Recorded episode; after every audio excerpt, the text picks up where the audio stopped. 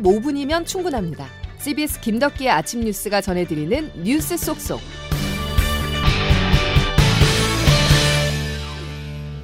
여러분 안녕하십니까? 3월 14일 김덕기 아침 뉴스입니다.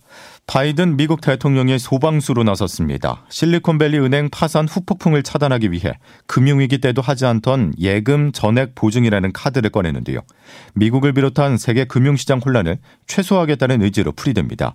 증시의 검은 월요일은 일단 피했지만 은행주들은 급락했습니다. 워싱턴에서 권민철 특파원입니다. 오늘 월요일 아침 금융시장 개장에 맞춰 조 바이든 대통령이 예정에 없던 기자회견을 열었습니다. 실리콘밸리 은행 사태 때문입니다. 먼저 미국 은행 시스템은 안전하며 재발 방지를 위해 규제를 강화하겠다고 밝혔습니다. 특히 연쇄 파산된 실리콘밸리 은행과 뉴욕 시그니처 은행 고객들에게도 피해가 없도록 하겠다고 약속했습니다. 이들 은행에 예금했던 고객들은 안심하셔도 됩니다. 은행 고객들은 보호를 받을 것이며 오늘부로 자신의 예금에 접근할 수 있게 될 것입니다. 피해 손실 보전에 국민 세금은 쓰지 않고 책임자도 처벌하겠다고 됐습니다. 이 같은 신속 대응은 이번 사태의 엄중함을 거꾸로 증명합니다. 덕분에 오늘 뉴욕 증시 큰 동요는 없었습니다. 그렇다고 불안 심리가 싹 가신 것은 아닙니다. 오늘 일부 지역은행들의 주식은 60% 가까이 빠졌습니다. 반면 대표 안전자산 금값은 2.3% 넘게 폭등했습니다. 관심은 다음 주 연방준비제도의 공개시장위원회입니다. 이번 사태 주범이 과도한 금리 인상 때문이라는 지적이 나오면서 연준이 0.5%포인트 인상을 밀어붙이기엔 부담될 거라는 관측이 커지고 있습니다. 와싱턴에서 CBS 뉴스 권민철입니다. 다시 한번 말씀드리지만 실리콘밸리 은행 파산의 직접적인 원인은 미 연방준비제도의 공격적 금리 인상이 지목됩니다. 따라서 다음 주 미국의 기준금리 결정에 영향을 줄 것으로 보이는데요. 그리고 이 결과에 따라서 다음 달 한국은행의 금리 인상 여부도 결정됩니다. 윤진아 기자입니다. 물가 상승에 맞서 저돌적으로 기준금리를 올려온 미국 연방준비제도가 인상 기조를 뒤집을 가능성이 커졌습니다. 미국 실리콘밸리 은행 SVB의 파산 때문입니다. 그 원인으로는 지난해부터 최근 4.75%에 이르기까지 미 연준이 급격하게 올려온 금리 인상이 지목됐습니다. 금리 인상을 통한 긴축 기조가 SBB를 자금 경색 국면에 밀어넣었다는 겁니다. 시장은 연준이 오는 21일 예정된 회의에서 금리 인상 폭을 줄이는 것은 물론 동결할 가능성도 내다보고 있습니다. 덩달아 한국은행 금융통화위원회도 다음 달 기준금리를 동결할 가능성이 거론되고 있습니다. 일단은 관계 당국이 모두 나서 상황을 예의주시하며 변동성에 대비하고 있습니다. 추경호 경제부총리입니다. 이번 사태가 글로벌 금융 경제 전반의 리스크로 확산되지 않고 영향이 제한적일 것이라는 견해가 많고 어제 서울 채권시장에서는 국내 3년 만기 국고채 금리가 전 거래일보다 0.01%포인트 내려가는 등 시장은 이미 기준금리 동결에 무게를 두고 있습니다. CBS 뉴스 윤진아입니다. 금융시장에 이어 실물 경기를 보겠습니다. 고물가 때문일까요? 아니면 앞으로 더 어려워질 거란 심리 때문일까요? 우리 국민은 안 사입고 안 해먹는 방식으로 살림살이를 꾸렸습니다. 보도에 박정환 기자입니다. 고물가 고금리가 가계 경제를 덮치면서 국내 소비가 급격하게 감소한 것으로 나타났습니다. 통계청의 산업활동 동향에 따르면 소매 판매액 지수는 지난 1월 103.9를 기록해 지난해 8월 109.4에서 5.05% 하락했습니다. 지난해 가을 이후 국내 소비가 5% 줄어든 셈입니다. 품목별로는 의복, 신발, 가방 등 준내구재에서 소비 감소폭이 컸고 음식료품 소매 판매액 지수 역시 9.6% 급락했습니다. 최근 시민들의 살림살이가 이른바 안 먹고 안 사는 방식으로 버텨온 점을 보여준 겁니다. 이런 가운데 국제신용평가사 피치는 올해 상반기 수출이 반도체 중심으로 부진하고 높은 금리와 투자가 소비를 제약할 우려가 있다며 우리나라의 경제 성장률 전망치를 1.2%로 지난해 9월보다 0.7%포인트 낮춰 잡았습니다. 경제 상황이 악화되고 경제 성장도 먹구름이 들이우면서 시민들의 지갑은 좀처럼 열리기 어려울 전망입니다. CBS 뉴스 박정환입니다. 이제부터 새로운 시작이 시작된다고 생각합니다. 끝나지 않은 것입니다. 이분들의 배상금 받아낼 수 있도록 계속해서 법적 절차를 진행할 것입니다. 강제동원 배상, 후쿠시마 오염수 수출 규제 조치까지 바로 잡아야 될 현안이 산적합니다. 조공 목록 작성에 정신을 팔 때가 아닙니다. 정상회담을 앞두고 도와주지는 못할 망정 상임위 전체 회의에 양금덕 할머니까지 모셔와서 정부의 방침을 비방할 그런 생각만 하고 있습니다. 이 정부가 뭐더란 정부요. 대통령이 뭐이라 대통령아 엎어서라고 하고 싶소. 나는 절대 금방 굶어 죽은 한이 있어도 그런 돈을 안 받을랍니다. 정부의 바람과는 다른 방향입니다. 일제 강제동원 피해 생존자 3명 모두 정부의 제3자 변제안을 거부하겠다고 공식 밝혔습니다. 피해자들은 앞으로 일본 전범 기업뿐 아니라 정부와의 법적 다툼도 불사하겠다는 입장입니다. 김중호 기자입니다. 대법원의 배상 확정 판결을 받은 일제 강제징용 생존 피해자 3명 전원이 정부가 내놓은 배상 방안을 거부했습니다. 미쓰비시 근로정신대 피해자 양금덕 김성주 할머니와 일본 제철 피의자 이춘식 할아버지 대리인은 제3자 변제를 맡은 일제 강제 동원 피해자 지원 재단을 어제 방문해 공식 문서를 전달했습니다. 피해자들은 내용 증명에서 2018년 대법원 판결로 확정된 자신들의 위자료 채권은 제3자 변제를 허용하지 않는다며 수신인은 의뢰인의 의사에 반해 변제하지 않도록 해달라고 요청했습니다. 일본의 불법적 식민지배와 직결된 기업의 반인도적 불법 행위를 전제로 위자료 청구권을 행사한 것이라는 점을 강조했습니다. 대리인들은 정부가 앞으로 공탁을 통해 제3자 변제에 동의하지 않는 피해자들의 채권을 일방적으로 소멸시키려 할 가능성에 대비해 확실히 의사표시를 한 것이라며 내용 증명 전달의 의미를 설명했습니다. 김세은 변호사입니다. 단 한 명의 피해자라도 정부안에 동의하지 않는 경우에는 강제 집행 절차를 완전하게 막을 수 없는 구조입니다. 강제징용 피해자 총 15명의 판결금과 지연이자를 사실상 우리 기업들의 돈으로 배상하겠다는 방안은 피해자들의 반발로 첫걸음부터 삐걱이고 있습니다. CBS 뉴스 김중호입니다.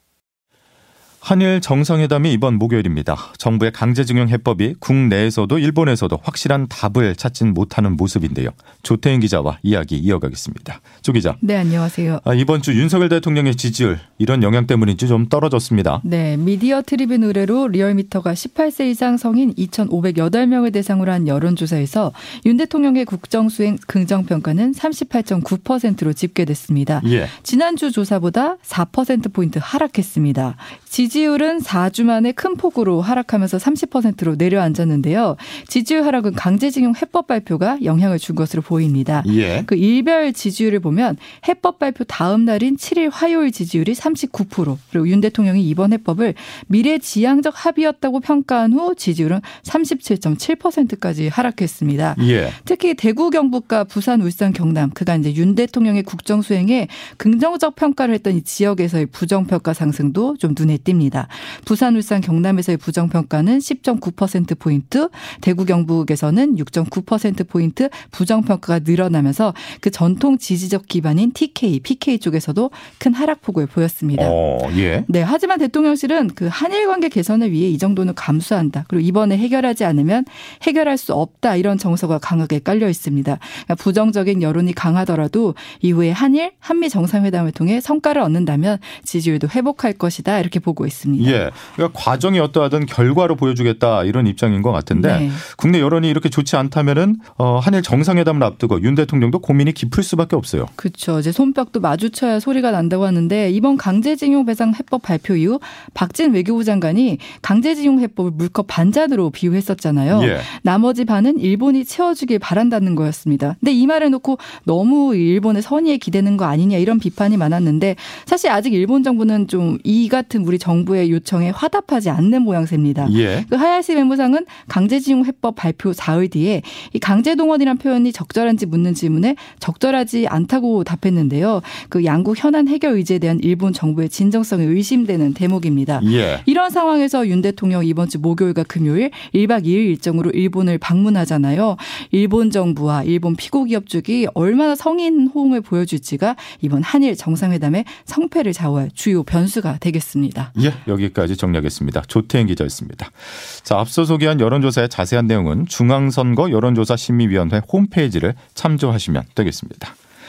과거사 논란은 정치권에서도 터져 나왔습니다. 이번에 새로 뽑힌 국민의힘 김재현 최고위원이 전광훈 목사 예배에 참석해서 5.18 정신을 헌법에 수록할 수 없다는 취지로 발언했는데요. 김기현 장로님을 사실 밀었잖아. 네. 헌법 정신에 5.18 정신을 헌법에다 넣겠다. 그런다고 전라도 표가 나올 줄 압니까? 전라도는 영원히 10%예요. 아, 그건 불가능합니다. 저도 반대입니다. 전라도에 대해서 립서비스 하려고 한 거지. 뭐 표 돌려면 뭐 조상묘도 판다는 게 정치인들 아닙니까? 야권은 물론 여권 내에서도 윤 대통령의 대선 공약을 여당 최고위원이 부정했다는 비판이 나왔습니다. 이 같은 논란이 커지자 김 위원은 개인 의견이라고 해명했습니다. 김기현 국민의힘 신임 당대표가 어제 단행한 주요 당직 인선은 친윤석열계 전진 배치로 요약할 수 있습니다. 당일각에서는 연포탕이 아닌 용산탕이라는 지적도 나오는데요. 그리고 중국에서도 시진핑 국가주석이 친위 세력을 전진 배치하면서 집권 3기 지도부 진영을 완성시켰습니다. 이 내용은 베이징에서 임진수 특파원이 보도합니다. 시진핑 주석은 지난 10일 열린 회의에서 만장일치로 국가주석으로 재선출됐습니다. 국가주석 3년임은 신중국 건국 이후 처음으로 일각에서는 시 주석이 3년임 이후에 종신 집권까지 노릴 것이라는 전망도 나오고 있습니다. 동시에 이번 양해를 통해 확정된 정부 인적 구성은 시 주석을 정점으로 한 이런 권력 구도를 명확히 했습니다. 리창 총리와 딩쉐샹 부총리는 모두 시 주석 비서 출신으로 최측근이며 나머지 국무원 지도부도 모두 시 주석의 측근 그룹인 시자진으로 채워졌습니다. 심지어 정부 조직도 당을 통해 시 주석이 직접 통제하도록 개편했습니다. 시진핑 주석입니다. 중국 공산당과 당 중앙위원회의 집중 통일적 지도를 따라야 합니다. 이는 시 주석이 당을 지배하고 당이 다시 정부를 지배하는 피라미드식 권력 구조를 강조한 겁니다. 베이징에서 CBS 뉴스 임진수입니다. 다음 소식입니다. 야구의 월드컵이라 불리는 월드 베이스볼 클래식에서 우리 대표팀이 3회 연속 1라운드 탈락이라는 수모를 맛봤습니다.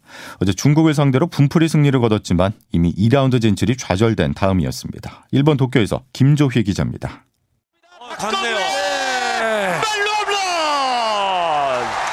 모처럼 타선이 화끈하게 터졌습니다. 중국을 상대로 역대 WBC 단일 경기 최다인 22점을 쓸어 담았습니다. 하지만 우리 선수들의 표정에서 미소는 찾아볼 수 없었습니다. 앞선 경기에서 호주가 체코를 꺾고 4연승의 일본에 이어 3승 1패로 비조 2위를 확정하면서 8강 진출이 무산됐기 때문입니다. 김하성과 박건우가 나란히 말로 홈런을 터뜨리며 조별리그 2승 2패를 거뒀지만 조 3위로 1라운드 탈락을 면치 못했습니다. 이번 대회에서는 특히 투수진이 부진해 호주와 1차전 7대 8, 일본과 2차전 4대 13 패배를 막지 못했습니다. 이강철 대표팀 감독입니다. 그리고 한국에 계신 어, 국민 여러분들과 어, 야구 팬 여러분들께 진심으로 죄송한 말씀 드립니다. 2006년 초대대회 4강, 2009년 준우승을 거둔 한국 야구는 3회 연속 1라운드 탈락이라는 아시아 맹주의 자존심을 구겼습니다. 마침 프로야구 시범 경기가 열린 날 WBC에서 탈락한 한국 야구는 국제대회 경쟁력에 대한 무거운 과제를 안게 됐습니다. 도쿄에서 CBS 뉴스 김조입니다. 김덕희 아침 뉴스 함께하고 계십니다. 기상청 연결하겠습니다. 김수진 기상 리포터. 네, 기상청입니다. 예, 낮부터 다시 기온이 오른다는 거죠? 네, 오늘 낮부터 따뜻한 남서풍이 불어오면서 꽃샘추위가 물러나겠습니다. 다만 오늘 아침까지는 공기가 무척 차가워서 일교차가 15도 안팎까지 크게 벌어지겠는데요. 오늘 서울과 춘천의 한낮 기온 15도까지 오르겠고 대전 대구 18도, 광주 19도의 분포로 낮 동안에는 평년 기온을 3도에서 6도 가량 다소 웃돌겠습니다. 그리고 오늘도 비교적 맑은 날씨가 이어지면서 대기는 더욱더 건조해지겠는데요. 서울과 경기 남부대로 강원 남부와 충북, 경북, 호남 일부 지역에 건조주의보가 발효 중인 가운데 오늘도 바람이 다소 강하게 불 것으로 보여서 불씨 관리 철저하게 해주셔야겠습니다. 날씨였습니다. 화요일 김덕현 아침 뉴스는 여기까지입니다. 내일 다시 뵙죠. 고맙습니다.